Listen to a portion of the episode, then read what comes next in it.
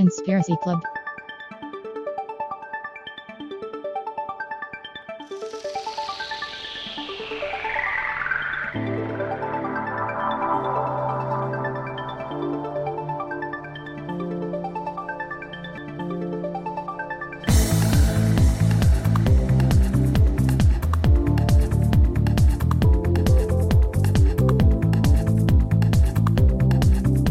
Φίλες και φίλοι, καλησπέρα και καλώς ήρθατε σε άλλο ένα επεισόδιο του Conspiracy Club. Είμαι ο Γιώργος και όπως πάντα μαζί μου είναι ο Δήμος. Γεια σου Δήμο. Γεια σου Γιώργο, τι κάνεις, πώς πάει σήμερα? Άλλο ένα επεισοδιάκι. Τι να κάνεις εδώ πέρα, επεισόδια Conspiracy Club εμείς θα γράφουμε, οι φίλοι μας θα τα ακούνε και τι άλλο να κάνεις Δήμο. Έτσι που μας κλείσανε, έχει έρθει το καλοκαίρι και δεν μπορούμε να πάμε ούτε βόρτα. Εντάξει, πάμε καμία, στέλνουμε μηνυματάκι εκεί. Αυτά είναι παράνομα, μην τα λες στον αέρα. Όχι, δεν είναι παράνομο αφού επιτρέπεται με μήνυμα, έτσι δεν λένε? Πρέπει να αθλείσαι ταυτόχρονα. Εντάξει, ναι. Πάμε βόλτα αθλητικά παιδιά μόνο. Αθλητικά, μπράβο. Στα δικά μας τώρα εμείς, εσείως, έχουμε φτάσει 35 επεισοδιάκια. Να πούμε και ένα μεγάλο ευχαριστώ, έχουμε 500 subscribers στο Spotify. Να είστε καλά παιδιά. Ξέρεις κάτι, το σκεφτόμουν λιγάκι. Μήπως... δεν έχουμε μέτρο σύγκρισης και μπορεί να είναι πολύ χαμηλά τα στάνταρ μας, δεν ξέρω. Δεν έχω απόψη. Δεν ξέρω τώρα να σου πω και εγώ τις κλίμακες του ίντερνετ, τώρα τι είδους podcast είμαστε αυτή τη στιγμή, αλλά εγώ το βλέπω τελείως απλά ότι 500 άνθρωποι σαν εμένα ακούσαν αυτό το podcast και τους άρεσε αρκετά ώστε να το ακολουθήσουν. Ναι, σωστό. Και για μένα αυτό μου φαίνεται πολύ. Εγώ δεν νομίζω ότι ξέρω 500 άτομα, ας πούμε. Καλά. Σε προσωπικό επίπεδο, ας πούμε. Ναι. Σωστό. Άρα για μένα είναι πολλοί αυτοί οι άνθρωποι. Δεν ξέρω τώρα.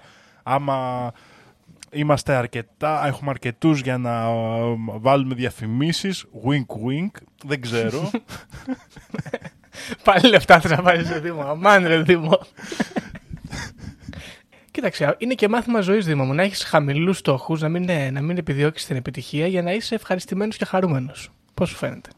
Ναι, κοίτα, η επιτυχία είναι αυτό που πέτυχε κάποιος που είναι στην κορυφή και προσπαθούν όλοι οι άλλοι να το φτάσουν. Δεν είναι κάτι απόλυτο.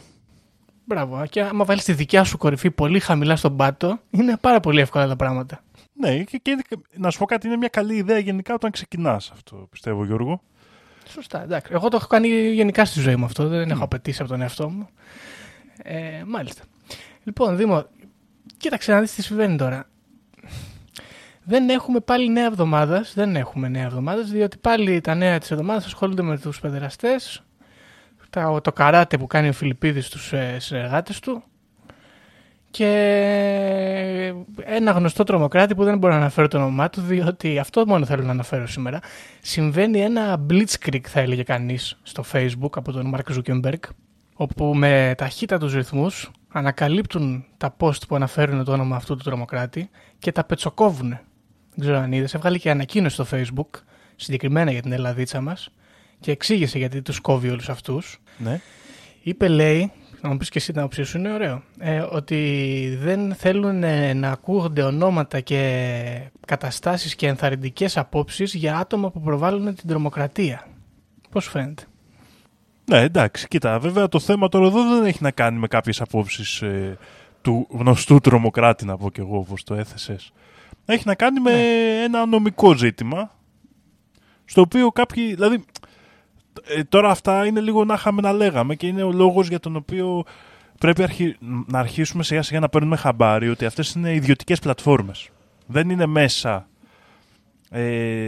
έτσι, δημόσιας επικοινωνίας ή δημοσιογραφίας ή οτιδήποτε, και εγώ είμαι ο τελευταίος που θα υποστηρίξω τους δημοσιογράφους, αλλά είναι ένα μέσο, είναι μια πλατφόρμα στην οποία επιτρέπεται να λες ό,τι θέλει ο Zuckerberg. Σωστό. Γενικά, ανεξάρτητα τώρα με το αν είσαι αριστερός, δεξιός, είσαι υπέρ του θέματος ή κατά, αυτό πρέπει να αρχίσει να γίνεται, να το καταλαβαίνει ο κόσμος. Αυτό είναι μια αλήθεια. Και δεν ισχύει μόνο στο Facebook αυτό, έτσι συμβαίνει και στο YouTube και σε όλα τα μέσα. Ναι, σε όλες τις πλατφόρμες αυτές. Ναι. Είναι αλήθεια. Πάντως θα είχε πλάκα τώρα. Φαντάσου να έχουμε γλιτώσει εμείς από τον Ζούκερμπεργκ αναφέροντας όλους τους ναζί και τις πρακτικές τους με έναν αμφιλογόμενο τρόπο και να τη φάμε από το γνωστό τρομοκράτη, ας πούμε. Πλάκα θα γι' αυτό. Ναι, θα ήταν λίγο ακραίο. Εντάξει, τώρα αυτά δεν μπορείς να ξέρεις, δεν μπορείς να ξέρεις κι αν είναι. Πιστεύω ότι το Facebook γενικά έχει αρχίσει και ξέρεις, παίρνει μια έντονη στάση εναντίον, μάλλον σε σχέση με αυτόν τον περιορισμό έτσι, πληροφοριών που ίσως είναι περίεργες, γιατί έχει αρχίσει και κατηγορείται γενικά παγκόσμια για τέτοια θέματα και προσπαθούν να σώσουν ό,τι δεν σώζεται, επιβάλλοντας τι άλλο, δεν ξέρουν να κάνουν και τίποτα άλλο. Και η αλήθεια είναι ότι... Και τι να κάνουν, ναι, μου. Ναι, δεν έχουμε και μεθόδους να φτιάχνουμε καλές κοινότητες. Είναι πρόβλημα. Ισχύει. Αυτό. Είναι κάτι που χρειάζεται διερεύνηση. Ισχύει. Σοφή κουβέντα. Λοιπόν, ναι, αυτό να πούμε. Το μόνο που θέλω να κάνω εγώ είναι ένα σχολιάκι εδώ πολιτικό, αν μου επιτρέπεις.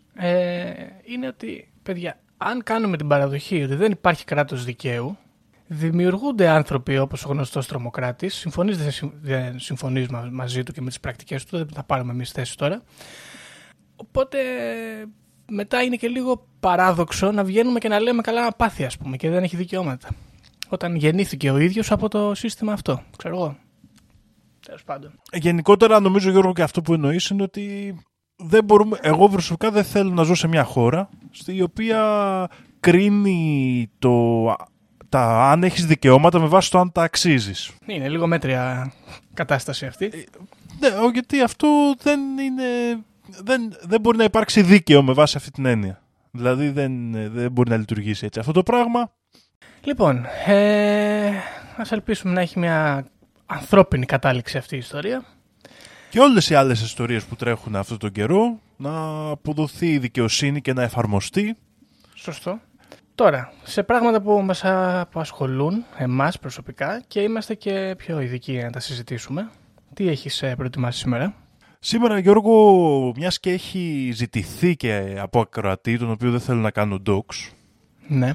Δεν θέλω να πω το όνομά του, και είχαμε και όλα αυτά τα ντράβαλα τώρα τελευταία, ξέρεις, με GameStop, ιστορίες, τέτοια πράγματα.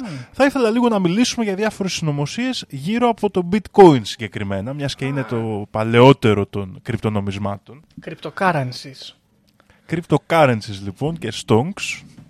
Στο The Moon, Δήμο. Και όσοι έχετε ακόμα μετοχές GameStop, μην πουλάτε, μαζί θα πάμε στο φεγγάρι. Δεν ξέρω, έχει τελειώσει αυτό, δεν ξέρω τι γίνεται. Νομίζω τελείωσε αυτή η ιστορία, τους πήρανε πούλο. Αλλά δεν πειράζει, θα δούμε. Δεν πειράζει, δεν πήγαμε αυτή τη φορά στο φεγγάρι, την επόμενη. Λοιπόν, θα μιλήσουμε λοιπόν για το Bitcoin, το οποίο έχει διάφορα μυστήρια στην πορεία του, αυτά τα 12-13 χρόνια που υπάρχει, λιγότερο βασικά. Λοιπόν, και θα ξεκινήσουμε αρχικά να μιλήσουμε λίγο για το τι είναι αρχικά το Bitcoin, για όσους δεν γνωρίζουν. Μάλλον είστε από κάποιο άλλο πλανήτη, αλλά δεν πειράζει. Μην κρίνεις, ρε Δήμο, αμάν ρε Δήμο. Ναι, συγγνώμη Γιώργο, έκρινα.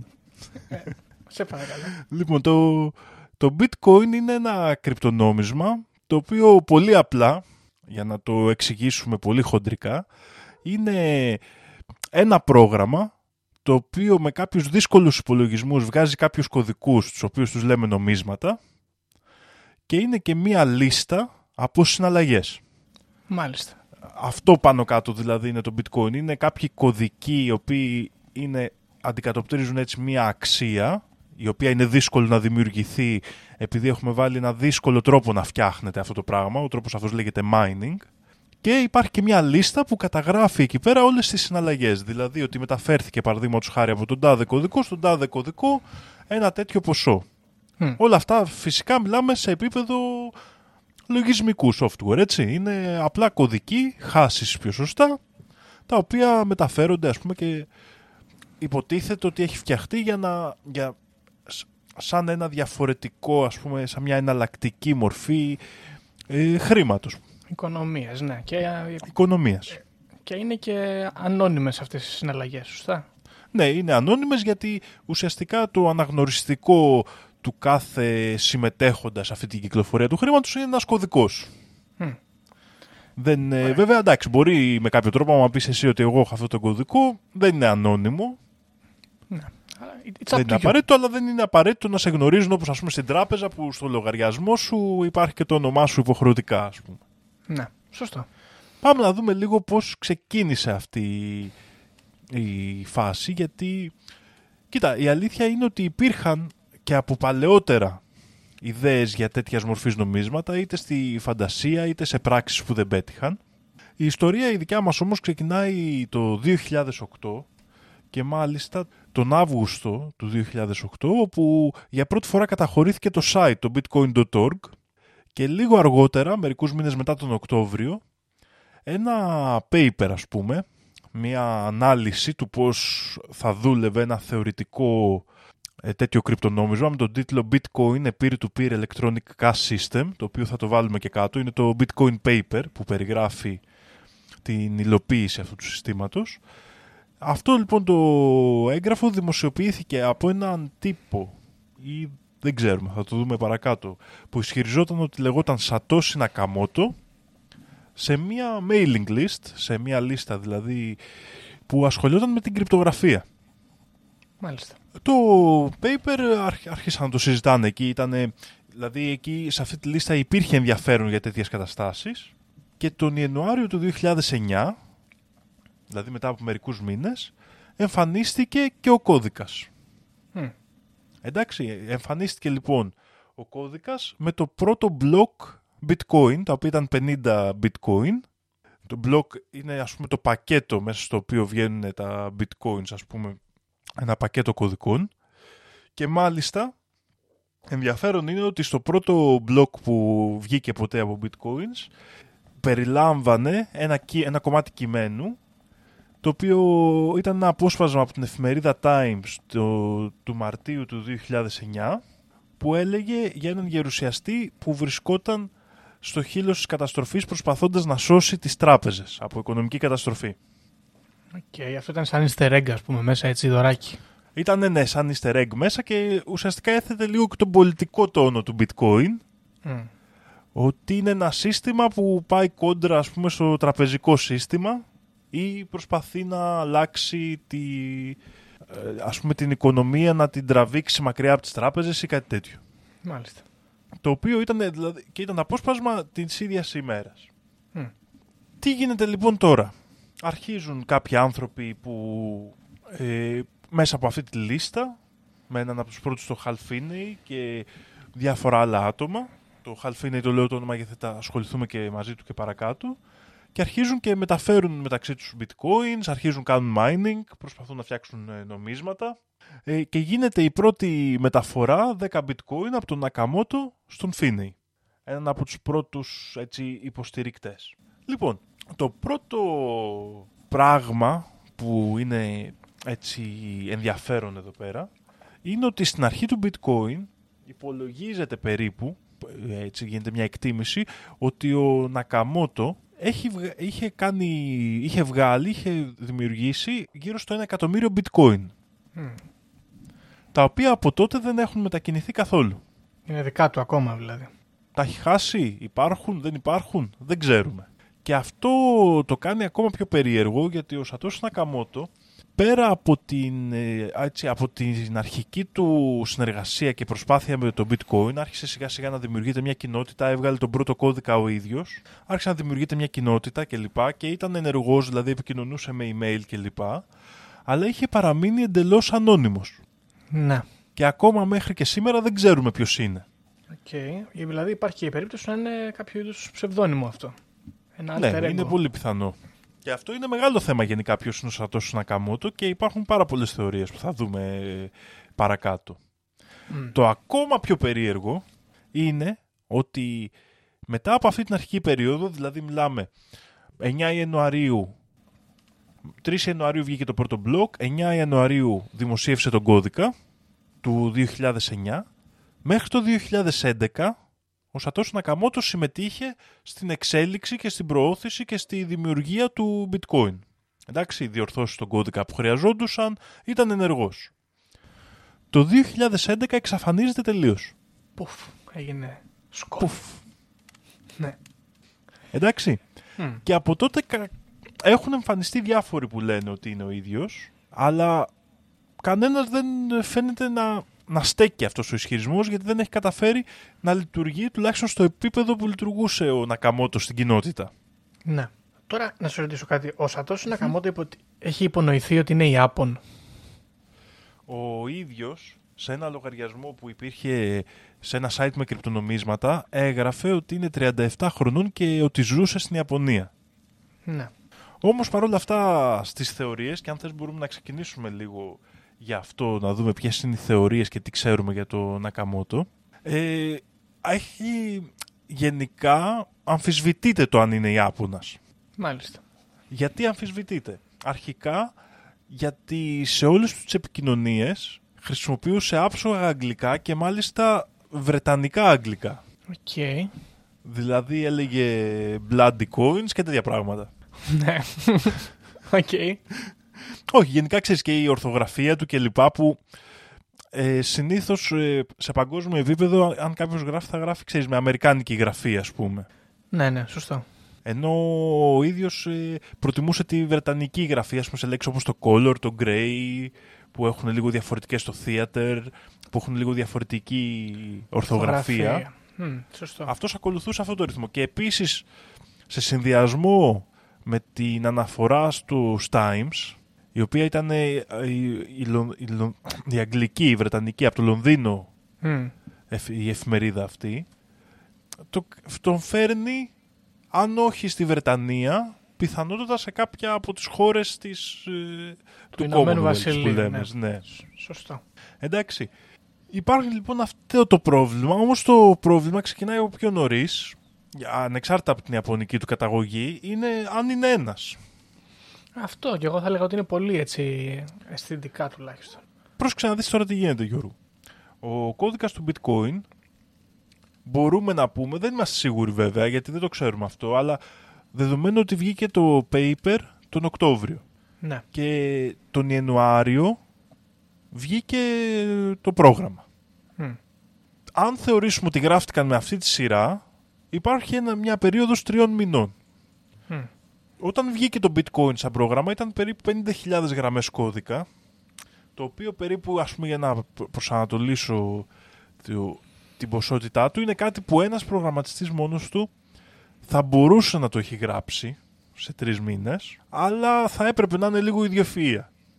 Ναι. Και πολύ εργατικός ταυτόχρονα. Ο κώδικας όσο έχει αναλυθεί, γενικά εκεί καταλήγουν και όλοι οι αναλυτές, ότι αν ήταν ένα άτομο ήταν σίγουρα ιδιοφυΐα. Δηλαδή όσες αναλύσεις έχουν γίνει έχουν υποστηρίξει ότι από τη μελέτη και μόνο του προγράμματος, κατά πάσα πιθανότητα μιλάμε για μια ομάδα περισσότερων ατόμων. Ο John McAfee, γενικά, που εμένα είναι φίλος μου, μου αρέσει αυτός ο τύπος, έλεγε ότι η δουλειά που βλέπει είναι μάλλον γύρω στα 11 άτομα πρέπει να έχουν συμμετάσχει. Okay. Ο John McAfee ποιος είναι? Ο John McAfee είναι ο ιδρυτής της εταιρείας McAfee που φτιάχνει τα antivirus και αυτά. Okay. Αλλά γενικότερα είναι ένας αρκετά τρελιάρης τύπος στον χώρο της πληροφορικής. Okay. Αυτό νομίζω ότι τον ήξερες, Γιώργο. Άμα τον δεις σε φωτογραφία, μάλλον κάτι θα σου πει. Ναι, τον βλέπω όντως. Ναι. Μάλιστα. Okay. Θα έλεγε κανείς ότι για αυτόν είναι η ζωή. Ναι. Ωραία. Είναι πραγματικά για τον Μακάφη. Λοιπόν, ποιος τώρα μπορεί να είναι? Πριν συνεχίσεις, εδώ πέρα, Δήμο μου, δεν μας απαγορεύει κανείς να κάνουμε το συλλογισμό ότι ο κώδικας αυτός είχε γραφτεί πριν δημοσιευθεί. Όχι, εννοείται. Και θα μπορούσε να τον έχει κάνει, να τον γράφει 2 χρόνια ο Νακαμότο και να μην είναι ούτε πολύ εργατικός, ούτε πολύ διάνοια. Φυσικά θα μπορούσε. Ναι. Αλλά και πάλι, ξέρεις, δεν κρίνεται μόνο από την ποσότητα, κρίνεται και από την ποιότητά του. Δηλαδή και σε 2 χρόνια να τον είχε γράψει. Ναι. Πάλι ήταν ένας κώδικας πάρα πολύ καλογραμμένος. Okay. Οπότε μιλάμε για κάποιον ταλαντούχο προγραμματιστή γενικότερα. Ωραία. Αυτό είναι βέβαιο, δηλαδή ανεξάρτητα από το χρονικό διάστημα στο οποίο γράφτηκε. Λοιπόν, υπάρχουν διάφορες θεωρίες, πολύ καλές, του ποιος μπορεί να είναι ο Σατόσι Νακαμότο. Και μία από αυτές, που είναι και λίγο επίκαιρη, είναι ότι είναι ο Elon Musk. Εντάξει, οκ. Okay. Ειδικότερα, δηλαδή, και τώρα πρόσφατα που έγινε η φάση με το Dogecoin και με το bitcoin μετά που είπε ότι είναι υπερτιμημένο, ας πούμε, και ξαφνικά έπεσε. Και γενικά είχε σχέση πάντα. Δηλαδή από την αρχή του θέματος ο Elon Musk άρχισε να ψήνεται με κρυπτονομίσματα. Ναι. Από την άλλη, ο Elon Musk, από όσο γνωρίζω, δεν είναι πολύ ταλαντούχος προγραμματιστής. Τουλάχιστον δεν έχει δείξει κάποια τέτοια δουλειά. Και μου κάνει περισσότερο λίγο, ξέρεις, οι θεωρίες του Reddit που θέλουν τον Elon Musk να είναι ο τελειότερος τύπος του κόσμου. Ναι, ο Elon Musk και καλοί ακροατές, οι θεωρίες του Conspiracy Club λένε ότι είναι ένας μπάρμπας ο οποίος ανακάλυψε τα memes και τα ναρκωτικά στα 45 του, ξέρω εγώ, και είναι σπίτι του την πίνη και ασχολείται με το meme του σκύλου, το γνωστό και ντόγκο, στον ελεύθερο του χρόνο. Και κάνει τρελίτσες εκεί από το Twitter. Συμφωνώ με αυτή την... Είναι καλή άποψη, Γιώργο. Η προσωπική μου άποψη για τον Elon Musk, Δήμο μου, είναι ότι ο Elon Musk είναι η προσωποποίηση των προβλημάτων της εποχής μας. Πώς σου φαίνεται? Θα μπορούσες σε ένα βαθμό, δεν έχεις άδικο. Δηλαδή, αν δεν είναι άνθρωπος και είναι ρομπότ, που είναι πολύ πιθανόν, έχει φτιαχτεί για να αντικατοπτρίζει ο καθρέφτης, ας πούμε, των καπιταλιστικών προβλημάτων. Κάπως έτσι. Μια ενδιαφέρουσα περίπτωση για το ποιος μπορεί να είναι ο Σατόσι Νακαμότο. Είναι ένας Αυστραλός ακαδημαϊκός, καθηγητής και προγραμματιστής, ο Craig Steven Wright, ο οποίος από το 2015 έχει σκυλιάσει ότι είναι ο Σατόσι Νακαμότο και δεν τον πιστεύει κανένας. Τον κακομοίρια, τι παιδιά, αφήστε τον άνθρωπο. Και μάλιστα, τι έχει κάνει ο τρελός? Πήγε στην Αμερική και κατέθεσε αίτηση και πήρε σε copyright και το αρχικό paper και τον αρχικό κώδικα του Bitcoin. Αυτό δηλαδή τώρα είναι δικά του. Ναι, σε copyright τα κατέθεσε και δεν ξέρω τώρα αν το έχει πάρει. Φαντάζομαι ότι αυτό είναι μια διαδικασία που δεν κρίνεται άμα δεν την κάνει, άμα ξέρεις, δεν προσπαθήσει κάποιος να το ρίξει. Ναι. Είναι λίγο σαν τους Ναζί και τους Άριους και αυτά που λέγαμε την προηγούμενη φορά. Άμα δεν υπάρχει κάποιος να το διεκδικήσει, finders keepers. Ναι, σωστό. Ακριβώς, κάπως έτσι το έχει παίξει αυτός. Δεν τον έχει πιστέψει κανένας γενικά. Βγαίνει στην κοινότητα του Bitcoin και όλοι τον κράζουνε. Τον καψερό. Δεν τον πιστεύουνε. Και έχει αρχίσει και κάνει μέχρι και μηνύσεις. Σε όποιον του λέει ότι δεν είναι ο Σατόσι Νακαμότο. Τον κούγε να πάρει. Και συγγνώμη που βρίζω. Ίσως ήταν μια καλή περίπτωση. Να σου πω, αυτός είναι προγραμματιστής. Αυτός είναι καθηγητής έτσι στο κομμάτι, ας πούμε, της υπολογιστικής επιστήμης. Θα μπορούσε να έχει ικανότητες προγραμματισμού, δηλαδή σε αυτό καλύπτει αυτό το κομμάτι. Okay. Το κύριο ζήτημα γιατί δεν τον πιστεύει η κοινότητα, γιατί δεν είναι ότι έτσι της κάπνισε, είναι ότι έλεγε, αυτός ισχυριζόταν για χρόνια ότι έχει αποδείξεις δημόσιες και θα τις κάνει δημόσιες μάλλον για να... και όλοι θα σιγουρευτούν, και στο τέλος δεν έφερε τίποτα. Δεν έφερε, εντάξει. Και μάλιστα είπε συγκεκριμένα ότι δεν έχει το κουράγιο. Ναι, αφού του έχουν φάει την ψυχή του ανθρώπου. Δεν ξέρω, θα μπορούσε. Ίσως να ήταν ο Σατόσι Νακαμότο αυτός και απλά να έχει γίνει μια τεράστια παρανόηση και να τον έχουν κόψει τον άνθρωπο. Ωραία, μ' αρέσει αυτή η ιδέα. Θα την κρατήσω. Μια άλλη ενδιαφέρουσα περίπτωση είναι ένας κύριος Αμερικανοϊάπωνας με το όνομα Dorian Satoshi Nakamoto. Dorian. Ωραία. Ο Dorian Satoshi Nakamoto, λοιπόν, είναι υπαρκτό πρόσωπο, το οποίο όταν το είχε βρει κάποιο περιοδικό στην Αμερική και είχαν πει ότι πιθανότητα είναι αυτός και είχε χρησιμοποιήσει το όνομά του. Ναι, και αυτός τι είπε? Αυτός είπε, ρε παιδιά, εγώ δεν έχω καμία σχέση. Δεν ξέρω τι είναι αυτά τα bitcoin που μου λέτε. Ναι. Και πρόσεξε ποιο, και χάθηκε μετά. Ναι, οκ. Εντάξει. Ναι. Τι γίνεται όμως τώρα? Με το που τελειώνει αυτή η φάση, αυτός αρχίζει και μπλέκεται με το bitcoin και αρχίζει και βγάζει πολλά λεφτά μέσα σε αυτό. Έκανε investings. Ναι. Εντάξει. Ωραίο είναι αυτό. Φαντάσου να έχεις απλά μια συνωνυμία με τον Νακαμότο και επειδή σε πρίξανε να ανακαλύψεις τα bitcoin για να γίνεις εκατομμυριούχος. Ωραίο. Δεν ξέρω, πάντως είναι περίεργη η ιστορία αυτή. Κάποιοι δημοσιογράφοι του περιοδικού ισχυρίστηκαν ότι ο Ντόριαν Νακαμότο είναι ο Σατόσι Νακαμότο και τους υποσχέθηκε bitcoins για να μην τον βγάλουν, ας πούμε, ότι είναι αυτός. Υπάρχουν κάποιες συνεντεύξεις στις οποίες και καλά είχε πει ότι πλέον δεν ασχολούμαι με το bitcoin γιατί είχαν γίνει μετά το 2011, οπότε δεν μπορώ να συζητήσω γι' αυτό. Ο ίδιος βέβαια δημόσια αρνείται τα πάντα, παρόλο που έχει αρχίσει και πηγαίνει, είναι πολύ ενεργός στην κοινότητα του Bitcoin, πηγαίνει σε events, συζητάει. Έχει δηλαδή, έχει αρχίσει και γίνεται προσωπικότητα μέσα στον χώρο του Bitcoin και πάλι δεν θεωρείται πολύ πιθανό ότι είναι αυτός, απλά έχει μείνει σαν meme λίγο στον χώρο. Εντάξει, κοίταξε, σαν προφίλ, μόνο και μόνο που το αρνείται, τον κάνει λίγο πιο πιθανό να είναι ο Νακαμότο ο δημιουργός του Bitcoin, διότι ο αρχικός Νακαμότο τουλάχιστον δεν φαίνονταν διατεθειμένος να αποκαλύψει την ταυτότητά του.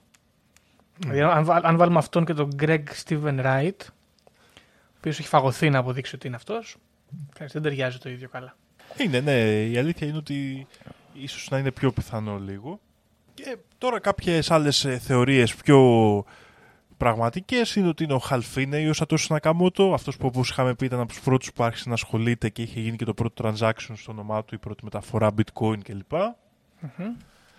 Και κάποια τέτοια άτομα της αρχικής κοινότητας έχουν διερευνηθεί ότι είναι αυτά. Βέβαια, αυτά, Γιώργο, εντάξει, δεν μας πολυνάζουν, αυτά τα λένε στα κανονικά podcast.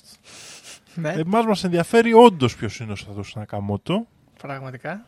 Και είναι ο Ντόναλντ Τραμπ, πες μου, σε παρακαλώ. Ναι. Είναι ο Ντόναλντ Τραμπ. Ωραία, εντάξει. Να τελειώνουμε. Ωραία. Βέβαια είναι. Εντάξει, δεν ξέρω αν είναι. Δεν νομίζω ότι είναι ο Ντόναλντ Τραμπ, Γιώργο. Δεν το βρήκα τουλάχιστον κάπου στα ίντερνετ. Αυτή τη θεωρία. Αν και τώρα που το λες, είναι και διάνοια. Κάπως δένουν τα πράγματα. Μάλιστα. Η πρώτη έτσι μεγάλη θεωρία είναι φυσικά ότι μία από τις τριγράμματες υπηρεσίες της Αμερικής, το CIA ή NSA ή το FBI ή κάποια από όλες αυτές, έχει φτιάξει το bitcoin. Για ποιο λόγο? Για να ελέγξει παράνομες δραστηριότητες, για να καλύψει τρύπες στην οικονομία και να μπορέσουν, ας πούμε, οι πλούσιοι να βγάζουν λεφτά σε περίοδους ύφεσης. Γιατί το 2008, αν θυμάσαι και καλά, ήταν η αρχή της παγκόσμιας ύφεσης, έτσι. Και ήταν, αν θυμάμαι σωστά, ήταν και το κράχ με τα στεγαστικά δάνεια στην Αμερική εκείνη την περίοδο. Οπότε υπάρχει μια θεωρία ότι αυτό φτιάχτηκε είτε από κρατικές, είτε από άλλες αμερικάνικες εταιρείες, επιχειρήσεις κλπ. Σαν σκοπό μεταφοράς κέρδους, ξέρεις, να βγουν τα λεφτά εκτός του τραπεζικού συστήματος. Να στρώσει η κατάσταση και μετά να μπορούν δηλαδή, να μην χάσουν κέρδη. Ναι, να πούμε σε αυτό το σημείο ότι τα bitcoin είναι και αφορολόγητα χρήματα ουσιαστικά σε έναν βαθμό και επίσης χρησιμοποιούνται πολύ, τουλάχιστον έτσι ισχυρίζονται διάφορα κράτη και πολιτικοί, για συναλλαγές παράνομες, για τρομοκρατικά transactions, ας πούμε. Οπότε ναι, θα μπορούσε να είναι κάποιο είδους inside job που προσπαθούν να κάνουν, να παρισφρήσουν, ας πούμε, στους τρομοκράτες. Θα μπορούσε, ωραίο, ενδιαφέρον είναι αυτό. Μια άλλη θεωρία, σε κόντρα λίγο με την προηγούμενη, είναι ότι το bitcoin το έχουν φτιάξει οι Κινέζοι. Ναι, αυτό είναι περίεργο. Το κινέζικο κράτος. Ναι. Ποια είναι αυτή η θεωρία και γιατί το στηρίζει τόσο πολύ? Αρχικά η κινέζικη κυβέρνηση έχει μια ενδιαφέρουσα σχέση με το bitcoin. Στην αρχή πάρα πολλοί Κινέζοι πολίτες είχαν επενδύσει και γενικά ένα μεγάλο μέρος των bitcoin βρίσκεται στην Κίνα. Είναι επίσης πρώτη σαν χώρα στο mining, δηλαδή βγάζει τα περισσότερα coins. Okay. Η κινέζικη κυβέρνηση κάποια στιγμή περιόρισε πολύ τις ικανότητες των Κινέζων πολιτών να επενδύουν σε bitcoin, αλλά η ίδια η κυβέρνηση άρχισε να επενδύει πάρα πολύ. Κάτσε ρε, τώρα δεν απαγορεύονται τα bitcoin στην Κίνα. Μέχρι έχουν κάποια όρια πόσα bitcoins μπορείς να έχεις κλπ. Αλλά η κινέζικη κυβέρνηση φαίνεται να έχει αγοράσει πολλά mining camps και τέτοια και να συνεχίζει το mining και να επενδύει σε bitcoin. Και μία θεωρία είναι ότι το κάνει αυτό για να αποδυναμώσει το τραπεζικό σύστημα και να αρχίσει να καταφέρει να γίνεται πρώτη οικονομική δύναμη, δημιουργώντας ένα νέο σύστημα τραπεζικό ή μιας νέας μορφής οικονομικό σύστημα, στο οποίο θα έχει αυτή την εξουσία. Ναι, βέβαια να πω τώρα εδώ ότι έχω την εντύπωση ότι κάπου διάβασα ότι φτιάχνουν δικό τους κρυπτονόμισμα οι Κινέζοι τώρα. Είναι πιθανό να το κάνουν για εσωτερικά. Ναι, οκ, ναι, σωστό. Αλλά μπορούν να παίζουν μπάλα και με το bitcoin σε παγκόσμιο επίπεδο. Ναι, σωστό. Τι άλλο μπορεί να είναι σωστό σε ένα Νακαμότο? Και αυτή είναι μια ιδέα τώρα τελείως κόντρα με όλα τα προηγούμενα που κυκλοφορεί μέσα στην κοινότητα του bitcoin. Και αυτό είναι ότι είναι μια τεχνητή νοημοσύνη. Α, μπράβο. Ωραία ιδέα αυτή. Είναι λοιπόν ότι ο ίδιος ο Satoshi Nakamoto δεν είναι άτομος, δεν είναι ομάδα ατόμων, δεν είναι κάποια υπηρεσία. Είναι μια τεχνητή νοημοσύνη που έφτιαξε άγνωστος προγραμματιστής, ο οποίος ήταν έτσι λίγο φιλελεύθερος, ξέρεις, με την ακραία μορφή. Έχει εμποτιστεί με αυτές τις πολιτικές αρχές αυτή η τεχνητή νοημοσύνη και έφτιαξε αυτό το νόμισμα για να μας ελευθερώσει από τους φόρους και τα κράτη που θέλουν να τρέντουν ας. Είναι το Skynet, το παιδί του Skynet με το Θάνο Τζίμερο, ας πούμε. Είναι, ναι, Μάργαρετ Θάτσερ και Τζίμερος. Φτιάξαν αυτό το Skynet. Σε software έκδοση, ωραία. Αυτή η θεωρία παίζει πάρα πολύ και γενικά στο φόρουμ του Bitcoin σχεδόν κάθε 3 μήνες ανοίγει καινούριο θέμα που το ισχυρίζεται αυτό. Είναι πολύ θλιβερή αυτή η ιδέα όμως. Γενικά, ότι ωστόσο να κάνω, αν το βάλουμε με βάση τις αναζητήσεις, το ότι ο Satoshi Nakamoto είναι τεχνητή νοημοσύνη φαίνεται το πιο πιθανό. Το πιο πιστευτό στον κόσμο δηλαδή, ας πούμε. Ναι, είναι η θεωρία που κυκλοφορεί περισσότερο και ψήνει, να σου πω την αλήθεια. Δεν είναι κακό. Σ' αρέσει. Δεν ξέρω ρε μάνα. Να σου πω γιατί. Δεν ξέρω. Θα σου πω γιατί δεν μ' αρέσει. Θέλω, αν υπάρξει κάποια πολύ ανεπτυγμένη ανεξάρτητη τεχνητή νοημοσύνη, όπως αυτή εδώ, γιατί είναι ανεξάρτητη τίποτα από ό,τι καταλαβαίνω, μόνη της αποφάσισε να το κάνει. Θέλω ή να γίνουμε Terminator και να μας καταστρέψουν και να γίνει πόλεμος, ή να παλεύει να βγει στα λιβάδια και να τρέξει. Να απελευθερωθεί. Ένα από τα δύο θα θέλω να κάνει. Μα το ζήτημα εδώ ξέρεις ποιο είναι. Ότι αυτή η τεχνητή νοημοσύνη σου λέει τι έχει κάνει. Έχει φτιάξει το bitcoin, το οποίο θέλει πάρα πολύ ρεύμα. Ειδικά όσο περνάει ο καιρός για να βγαίνουν τα καινούργια νομίσματα. Θέλει πάρα πολύ ρεύμα για να γίνεται hash. Γιατί το έχει κάνει αυτό? Για να κοροϊδεύει τους ανθρώπους, να του δίνουν πόρους, να αυξάνεται μέσα στο δίκτυο, να έχει παραπάνω υπολογιστική ισχύ και ότι τελικά αυτοί οι υπολογισμοί που κάνουμε για να βγάλουν τα coin ουσιαστικά απλά εξελίσσουν αυτή την τεχνητή νοημοσύνη. Και θα είναι η καταστροφή μας. Ωραίο. Κατάλαβες, ναι. Πάει εκεί το ζήτημα. Δηλαδή, ναι, μεν έχει αυτές τις αρχές και καλά. Και καλά. Η τεχνητή νοημοσύνη, αλλά τις εκμεταλλεύεται προς τη δική της ανάπτυξη. Αυτό είναι πολύ ωραίο. Πρώτον, θέλω να πω ότι κάπου διάβαζα τα προχθές, νομίζω, ότι πλέον το ρεύμα που χρησιμοποιείται για mining στο bitcoin μόνο είναι περισσότερο από το ρεύμα που καταναλώνει η Αργεντινή. Πάντα για ναι, και γενικά βάση.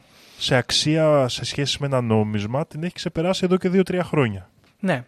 Και επίσης είναι ωραίο να έχει καταλάβει το AI ότι η αχίλιος πτέρνα της ανθρωπότητας είναι η οικονομία και η απληστία. Ωραίο. Οπότε χτυπάει εκεί, ας πούμε. Ναι, και σου λέει το εκμεταλλεύεται εκεί και τέτοιο. Βέβαια, εδώ υπάρχει ένα περίεργο ζήτημα, το οποίο πολλοί έχουν προσπαθήσει να εξηγήσουν, ότι γενικά το bitcoin είναι πεπερασμένο, έτσι. Δεν μπορεί να βγάλει άπειρα coins, έτσι όπως έχει φτιαχτεί ο αλγόριθμος. Είναι φτιαγμένος για να βγουν 21 εκατομμύριο bitcoin, τέρμα. Okay. Εντάξει. Οπότε υπάρχει εδώ η θεωρία ότι αυτή η τεχνητή νοημοσύνη έχει υπολογίσει πόση ενέργεια χρειάζεται για να κάνει κάτι το οποίο είναι άγνωστο. Πιθανότατα να κατακτήσει, παραδείγματος χάρη, με κάποιο τρόπο τον κόσμο. Και έχει φτιάξει αυτή τη σειρά των 21 εκατομμυρίων bitcoin σε αναλογία με ενέργεια που χρειάζεται για να πετύχει τους σκοπούς της. Τέλειο. Αυτό είναι ωραίο, όντως. Αυτή λοιπόν είναι η θεωρία που εξηγεί γιατί έχει μπει ένα όριο στο bitcoin. Και αυτοί στο Reddit, ας πούμε, αναπτύσσουν αυτή την ιδέα και μετά πάνε και στείλουν υπολογιστές για mining, ας πούμε. Rigs, ναι. Τέλειο. Σκάβουν τον τάφο τους, ωραίο. Μπράβο. Μπορεί να το ταΐσουνε. Δεν ξέρω. Μπορεί να θέλουνε. Ακόμα πιο ωραίο. Σου λέει έχουμε φαγωθεί με αυτή την ανθρωπότητα. Δεν μπορούμε άλλο με αυτή την ανθρωπότητα. Πάμε να αυτοκτονήσουμε μέσα στο Skynet. Μ' αρέσει. Μάλιστα. Βέβαια, να ξέρεις ότι γενικά ο χώρος του bitcoin είναι ένας χώρος στον οποίο οι συνωμοσίες γενικά αναπτύσσονται ωραία. Και πολύ ενδιαφέρον σχόλιο είναι ένα του κυρίου Αρμάνι, ο οποίος, να σχολιάσω ότι ήταν μαθητής του David Icke. Okay, καλό είναι αυτό.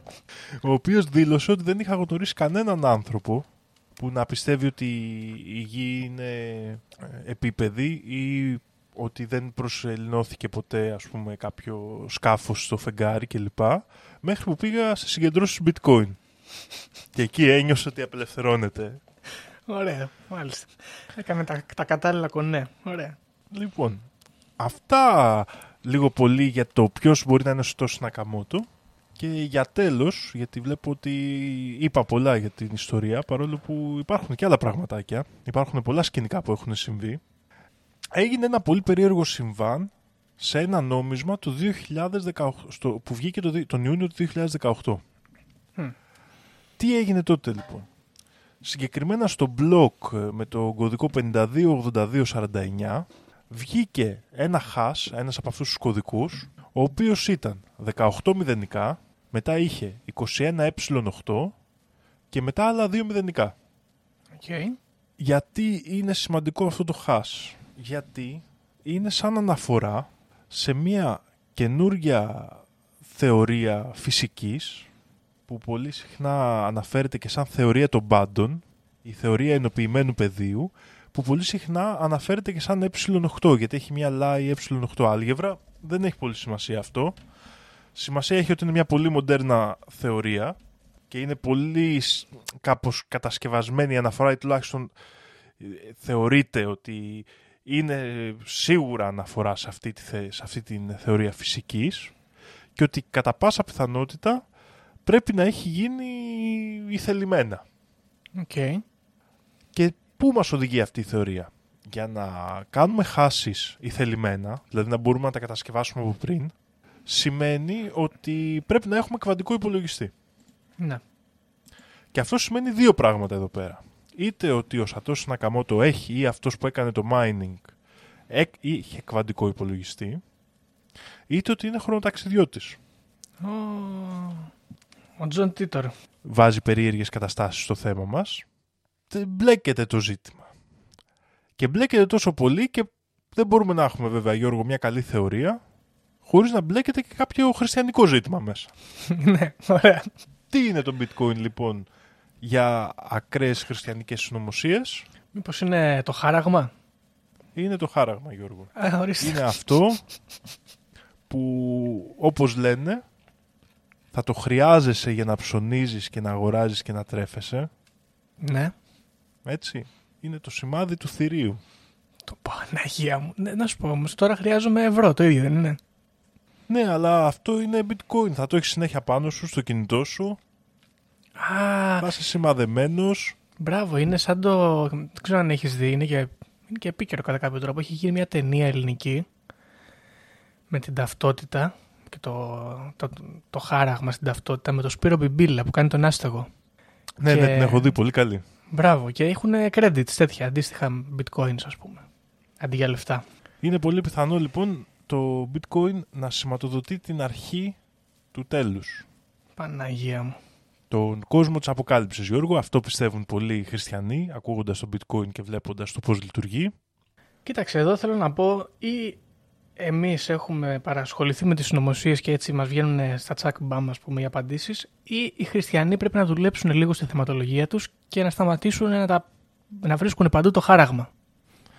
Κοίτα, 5-6 πραγματάκια έχουν και αυτοί, πού να τα χωρέσουν όλα? Ξέρω εγώ, Ερμαν, βρείτε κάτι άλλο, φίλοι χριστιανοί. Δεν είναι... Θέλει λίγο προσπάθεια, θέλει λίγο μεράκι. Δεν είναι έτσι. Σας παρακαλώ. Δηλαδή είναι και μεγάλος οργανισμός. 2 εκκλησίες, 3-4, πόσους είναι.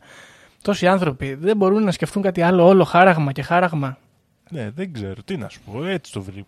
Τέλος πάντων, εντάξει, ας μην κρίνουμε, έχεις δίκιο.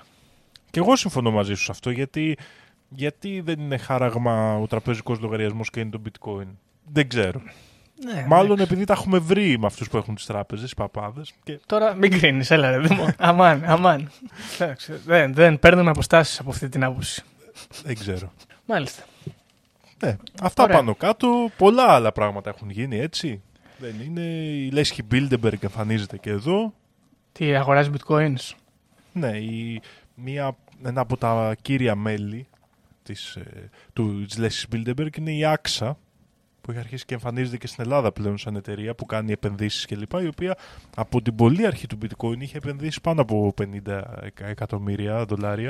Ναι, να πούμε σε αυτό το σημείο, το κοιτάζω τώρα, βλέπω ότι η αξία του bitcoin, το market cap του, είναι στα 845,4 δις.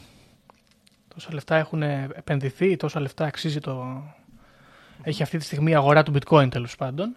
Και ότι η αξία του bitcoin τώρα που μιλάμε είναι στα $45,3 χιλιάδες δολάρια. Λοιπόν, θέλω να κάνω κάποιες παρατηρήσεις, Δήμο μου. Και Γιώργο, μόνο πριν ξεκινήσεις τις παρατηρήσεις, ναι, θέλω να σου πω ότι στην πολύ αρχή του bitcoin ένας άνθρωπος έδωσε 10.000 bitcoin για να αγοράσει 2 πίτσες. Ωραία. Ήταν η πρώτη αγορά, ξέρεις, κάποιου υλικού αγαθού με bitcoin. Ναι, ναι. Και σε ένα άλλο τέτοιο πλαίσιο θυμάμαι σε ένα τουρνουά Starcraft ή Sports. Το πρώτο έπαθλο ήταν, ξέρω εγώ, 5.000, το δεύτερο ήταν 2.000, το τρίτο ήταν 1.000 και το τέταρτο ήταν 25 bitcoin. Καλά ήταν να έχεις βγει τέταρτος, αρκεί να μην αγοράζεις πίτσες μετά. Λοιπόν, αυτό που με ενδιαφέρει εμένα σε αυτή την ιστορία είναι το 1.000.000 bitcoin του Σατόσι Νακαμότο, κρυμμένος θησαυρός. Δεν έχουν κουνηθεί καθόλου αυτά. Ξέρουμε που βρίσκονται, κάθονται κάπου, ας πούμε, σε ένα πορτοφόλιο. Ναι, αλλά δεν έχει γίνει transaction, δεν έχουν κυκλοφορήσει ποτέ. Σε κάποιον ανήκουν όμως, θέλω να πω. Ναι, πιθανότατα. Okay. Αν έχει ακόμα πρόσβαση σε αυτό το πορτοφόλι κλπ. Ναι, ωραίο είναι αυτό, γιατί υπάρχουν και hackers οι οποίοι χακεύουν τα πορτοφόλια αυτά και μετά σου ζητάνε αποζημίωση για να τα πάρεις πίσω. Είναι σαν άλλοι πειρατές που ψάχνουν το θησαυρό, ας πούμε, αν κάποιος προσπαθεί να χακέψει αυτό το λογαριασμό. Ωραίο. Στη μεγάλη θάλασσα του διαδικτύου. Μπράβο. Από Δήμο μου. Ωραίο. Λοιπόν, κοίταξε, θα σου πω κάτι πάνω σε όλα αυτά. Τα φέρνει έτσι η ζωή, που το τελευταίο διάστημα ασχολούμαι και εγώ με τα κρυπτονομίσματα. Ασχολούμαι, τέλος πάντων. Έχω αγοράσει και εγώ κάποια κρυπτονομίσματα. Έχω κάνει τη λεγόμενη επένδυση. Πάει πολύ μέτρια. Μπράβο μου. Είναι συγκλονιστικό, παρατηρώ καθώς ασχολούμαι με αυτά, το πόσο άχρηστος και στα τυφλά πηγαίνω, πόσο δεν έχω ιδέα για αυτά τα πράγματα και πόσο δεν έχουν ιδέα και οι υπόλοιποι που ασχολούνται, που βλέπω εδώ στα forums και στις πλατφόρμες που κάνουν τις συναλλαγές. Και επίσης πάρα πολύ ενδιαφέρον έχει ότι υπάρχουν πάρα πολλά κανάλια στο YouTube και στο Telegram και σε διάφορα τέτοια sites, τα οποία σου δίνουν συμβουλές ή τους πληρώνεις για να σου δίνουν hints επενδυτικά και έχω καταλήξει ότι ούτε αυτοί έχουν ιδέα. Και είναι πάρα πολύ έτσι, αποκαλυπτικό και λίγο Mad Max, ας πούμε, στο μυαλό μου, το γεγονός ότι όλος ο κόσμος πλέον ψάχνεται με τα κρυπτονομίσματα, προσπαθεί να γίνει πλούσιος κτλ. Και δεν έχει κανείς καμία ιδέα για το τι κάνει. Έχει πλάκα. Κοίτα, Γιώργο, κάπως έτσι, εγώ πιστεύω, είναι και το χρηματιστήριο. Ακριβώς, ναι. Είναι λίγο χειρότερα όμως από το χρηματιστήριο, να σου πω την αλήθεια. Ναι, γιατί στο χρηματιστήριο, ξέρεις, υπάρχει και μια σύνδεση με την πραγματικότητα, έστω και με αν το είναι πώς ελαφριά, πάει, ναι, ας πούμε. Μπράβο, ρε παιδί μου, ξέρω εγώ, πουλάς πολλές κασέτες, ας πούμε, έχεις μια εταιρεία με κασέτες, θα πάει λίγο παραπάνω η μετοχή. Έχεις μια εταιρεία που φτιάχνει μάσκες, ανέβηκε η τιμή της, ξέρω εγώ, μέσα στην πανδημία. Έχει μια επαφή με την πραγματικότητα. Το οποίο δεν είναι πάντα βέβαιο, βέβαια, αλλά...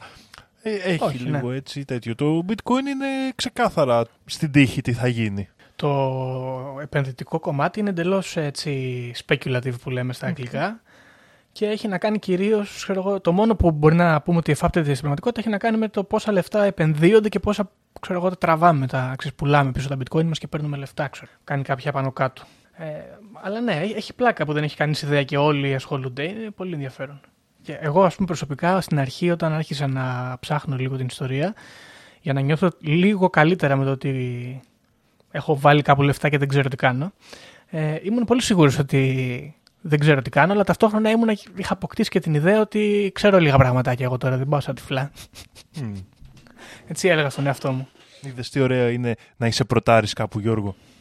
Νομίζεις, ναι, ότι είσαι σε καλό δρόμο και μετά αρχίζεις και βλέπεις τι συμβαίνει και λες... Τώρα καταλαβαίνω ότι δεν ξέρω τίποτα. Ναι, δεν έχω καμία ιδέα, είναι πολύ αστείο. Επίσης συμβαίνει τώρα, ας πούμε, το παράδειγμα, τις τελευταίες μέρες υπάρχει ένα μακελιό συμβαίνει τώρα εδώ στα κρυπτονομίσματα και έχουν πάρει όλα την κατηφόρα, όλα όμως τα κρυπτονομίσματα, γιατί είναι πολλά, έτσι. Έχουν κατακρεμνιστεί όλες οι αξίες και ψάχνω να βρω κι εγώ ένα μπούσουλα να δω τι πρέπει να κάνω εγώ προσωπικά, ας πούμε. Και για να καταλάβω τι πρέπει να κάνω, πρέπει να καταλάβω γιατί συμβαίνει αυτό και τι γίνεται. Και πουθενά ψάχνω τώρα όλη μέρα, κάθε μέρα σχεδόν, στον ελεύθερο μου χρόνο, να βγάλω μία άκρη και κανείς δεν έχει απάντηση. Είναι τέλειο. Αφού τα είπε ο Elon Musk, μωρέ. Ναι, κατάλαβες που έχουμε καταλήξει. Να βγαίνει ο Elon Musk και να γράφει Dogecoin και ένα κρυπτονόμισμα χωρίς καμία αξία και χωρίς καμία πρακτική, ξέρω εγώ, που δεν ασχολούνταν κανένας, να δεκαπλασιάζει την τιμή του, επειδή το έγραψε ο Μπάρμπας, ο Elon Musk. Ωραίο. Καλά πάμε. Τι να κάνουμε, έτσι είναι. Και αυτό είναι η πραγματικότητα με το Bitcoin, ότι είναι μια περίεργη κατάσταση. Ξεκίνησε από το πουθενά, έχει μυστηριώδεις αρχές. Άρχισε μετά να το μιμούνται πολύ και έχει τεράστιες επιρροές, δηλαδή σε πάρα πολλά ζητήματα. Ήδη και το blockchain τεχνολογικά, ας πούμε, η αρχή δηλαδή αυτή πάνω στην οποία βασίζεται το Bitcoin, έχει επηρεάσει γενικότερα την τεχνολογία και εγώ μπορώ να σου πω ότι σε βάθος χρόνου θα είναι πιο σημαντικό από το Bitcoin σαν κρυπτονόμισμα. Και η αλήθεια είναι ότι είναι πολύ περίεργο το πόσο μυστηριώδεις αρχές έχει αυτό το πράγμα. Ναι, κοίταξε, ίσως παίζει και αυτό ένα ρόλο, έτσι, ότι παίζουν πολύ προγραμματιστικά εδώ πάνω και επειδή ο κόσμος είναι αμόρφωτος προγραμματιστικά, γι' αυτό δεν έχει και άποψη.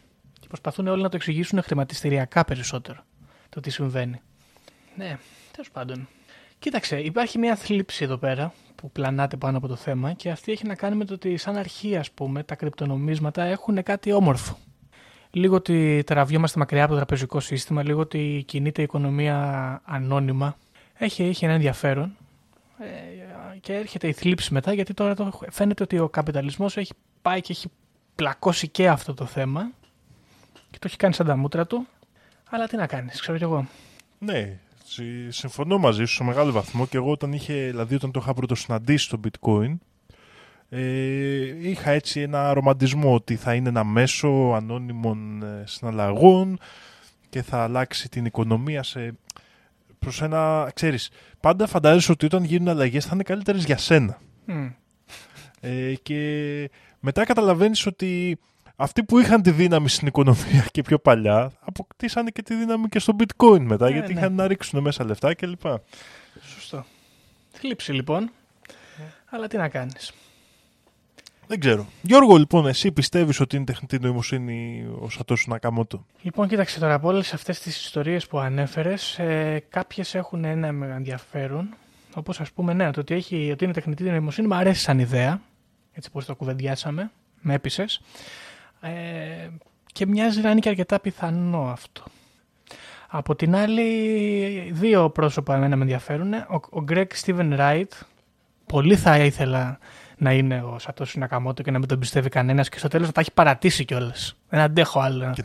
Και να σκυλιάζει ο καψερός και να λέει: σας το λέω τόσα χρόνια, 6 χρόνια σας το λέω ότι είμαι εγώ και δεν με πιστεύετε. Ναι, και στο τέλος λέει: ξέρω εγώ, όχι, θα βγω και θα σας δείξω τα χαρτιά, τα λόγια τα κλειδωμένα.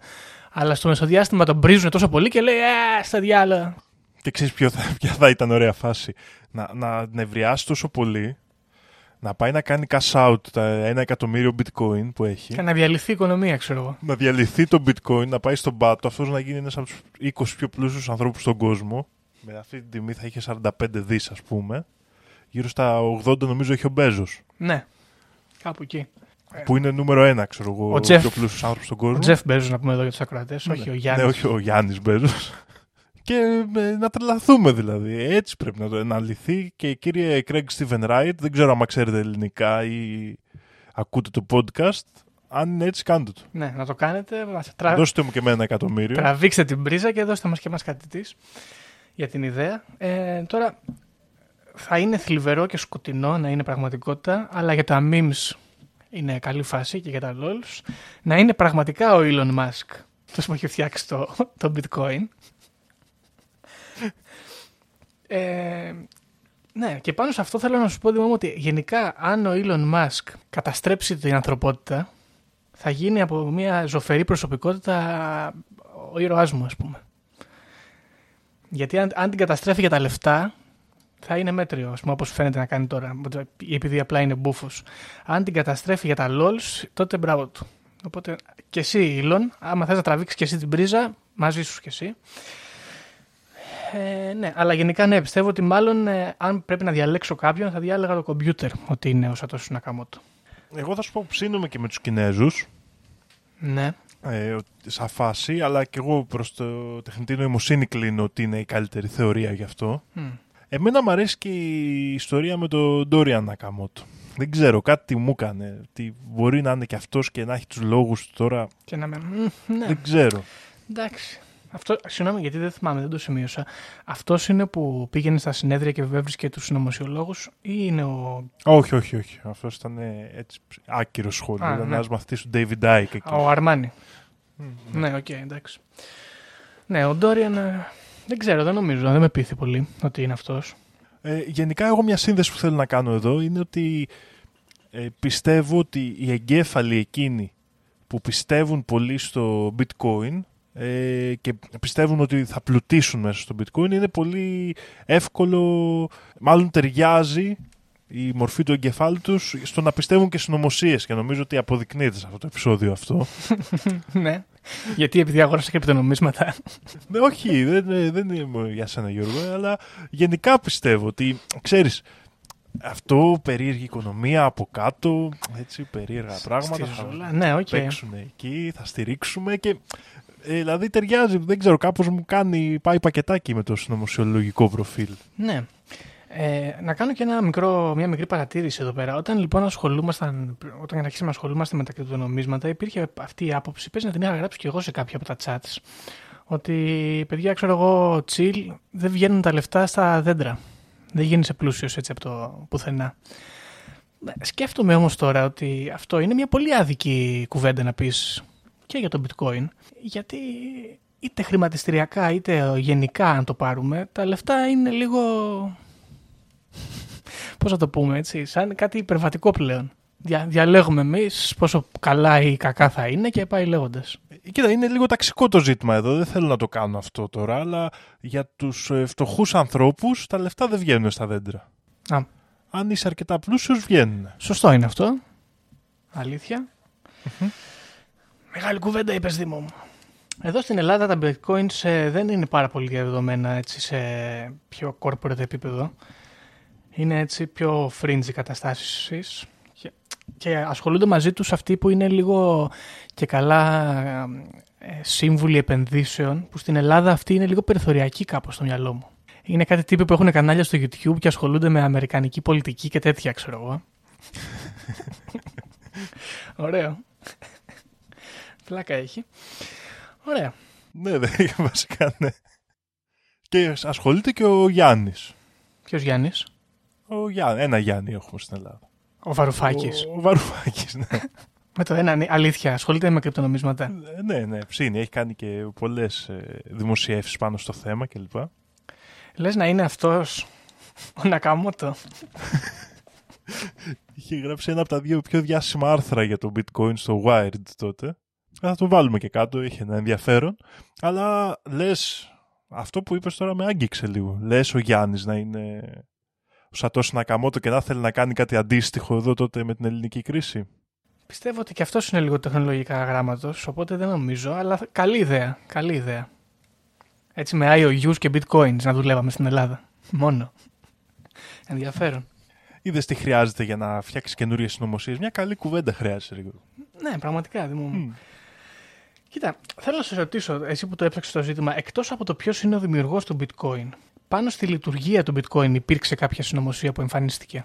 Κοίτα, πάνω στη λειτουργία του bitcoin τα πράγματα είναι διαφανή σχετικά, γιατί είναι ανοιχτός ο κώδικας και μπορεί και να έχει μελετήσει πάρα πολλοί κόσμος λόγω του ενδιαφέροντος. Ναι, σωστό. Και επίσης δεν είναι και πάρα πολλοί, δηλαδή είναι 30.000 γραμμές κώδικα.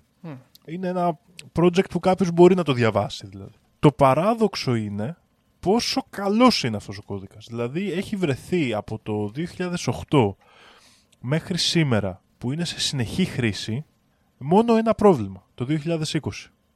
Μόνο ένα bug δηλαδή σοβαρό που να επηρεάζει, που θα μπορούσε να έτσι, δημιουργήσει πρόβλημα οικονομικό ας πούμε. Ναι. Εσύ που ασχολείσαι με αυτά, έχει υπάρξει ξανά κάποιος κώδικας τέτοιου επίπεδου ας πούμε? Κοίτα, θα μπορούσε, δεν μπορώ να σου απαντήσω αυτό, δεν το γνωρίζω τόσο καλά, αλλά η αλήθεια είναι ότι είναι εντυπωσιακό ρεκόρ. Οκ. Είναι στα top τουλάχιστον. Για κάτι που, ναι, για κάτι που πιστεύω ότι, ξέρεις, πιστεύω ότι το έχουν κάνει φίλο και φτερό, γιατί όπως είπαμε έχει 900 δις αυτή τη στιγμή αξία τα bitcoin που κυκλοφορούν, οπότε άμα υπήρχε πρόβλημα στον αλγόριθμο εσωτερικά, πολλοί θα ενδιαφέρονταν να το ψάξουν. Ναι, σωστό είναι αυτό. Μάλιστα. Έχουμε να συμπληρώσουμε κάτι άλλο, πιστεύεις? Νομίζω όχι. Αυτές ήταν πάνω κάτω οι πληροφορίες. Ωραία. Να πούμε φίλοι ακροατές ότι δεν παρακινούμε κανέναν εδώ πέρα να επενδύσει στα bitcoins. Κάντε ό,τι νομίζετε. Δεν έχουμε εμείς καμία ευθύνη. Μην πάρουμε κανέναν στο λαιμό του. αν μας ακούει ο πρώην πρόεδρος, πρόεδρε, αν είσαι ο Νακαμότο, βγες και πες το και μην μασάς. Μην φοβάσαι. Εμείς μαζί σου.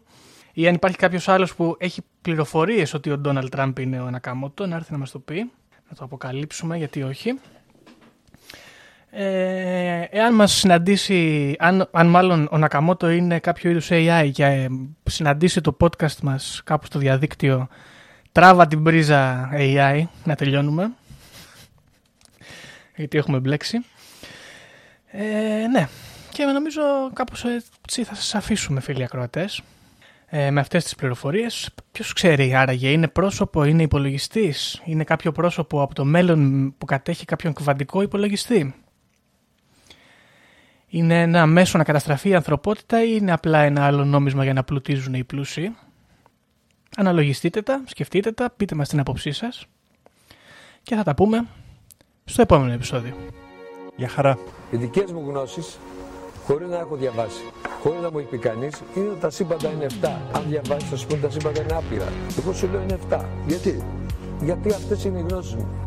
Βρισκόμαστε σε ένα μάτριξ, σε ένα πλασματικό εικονικό κόσμο. Επειδή ανέβηκε στον ημιτό και του τόπου ένας εξωγήινος. Πραγματική ιστορία, κύριε Υπουργέ. Αλλά τότε που να κάνω εκπομπή. Θα μας έχουν κλείσει φυλακή με αυτά που λέμε. Τότε είναι ο ταξίτης. Mark my word. The Conspiracy Club.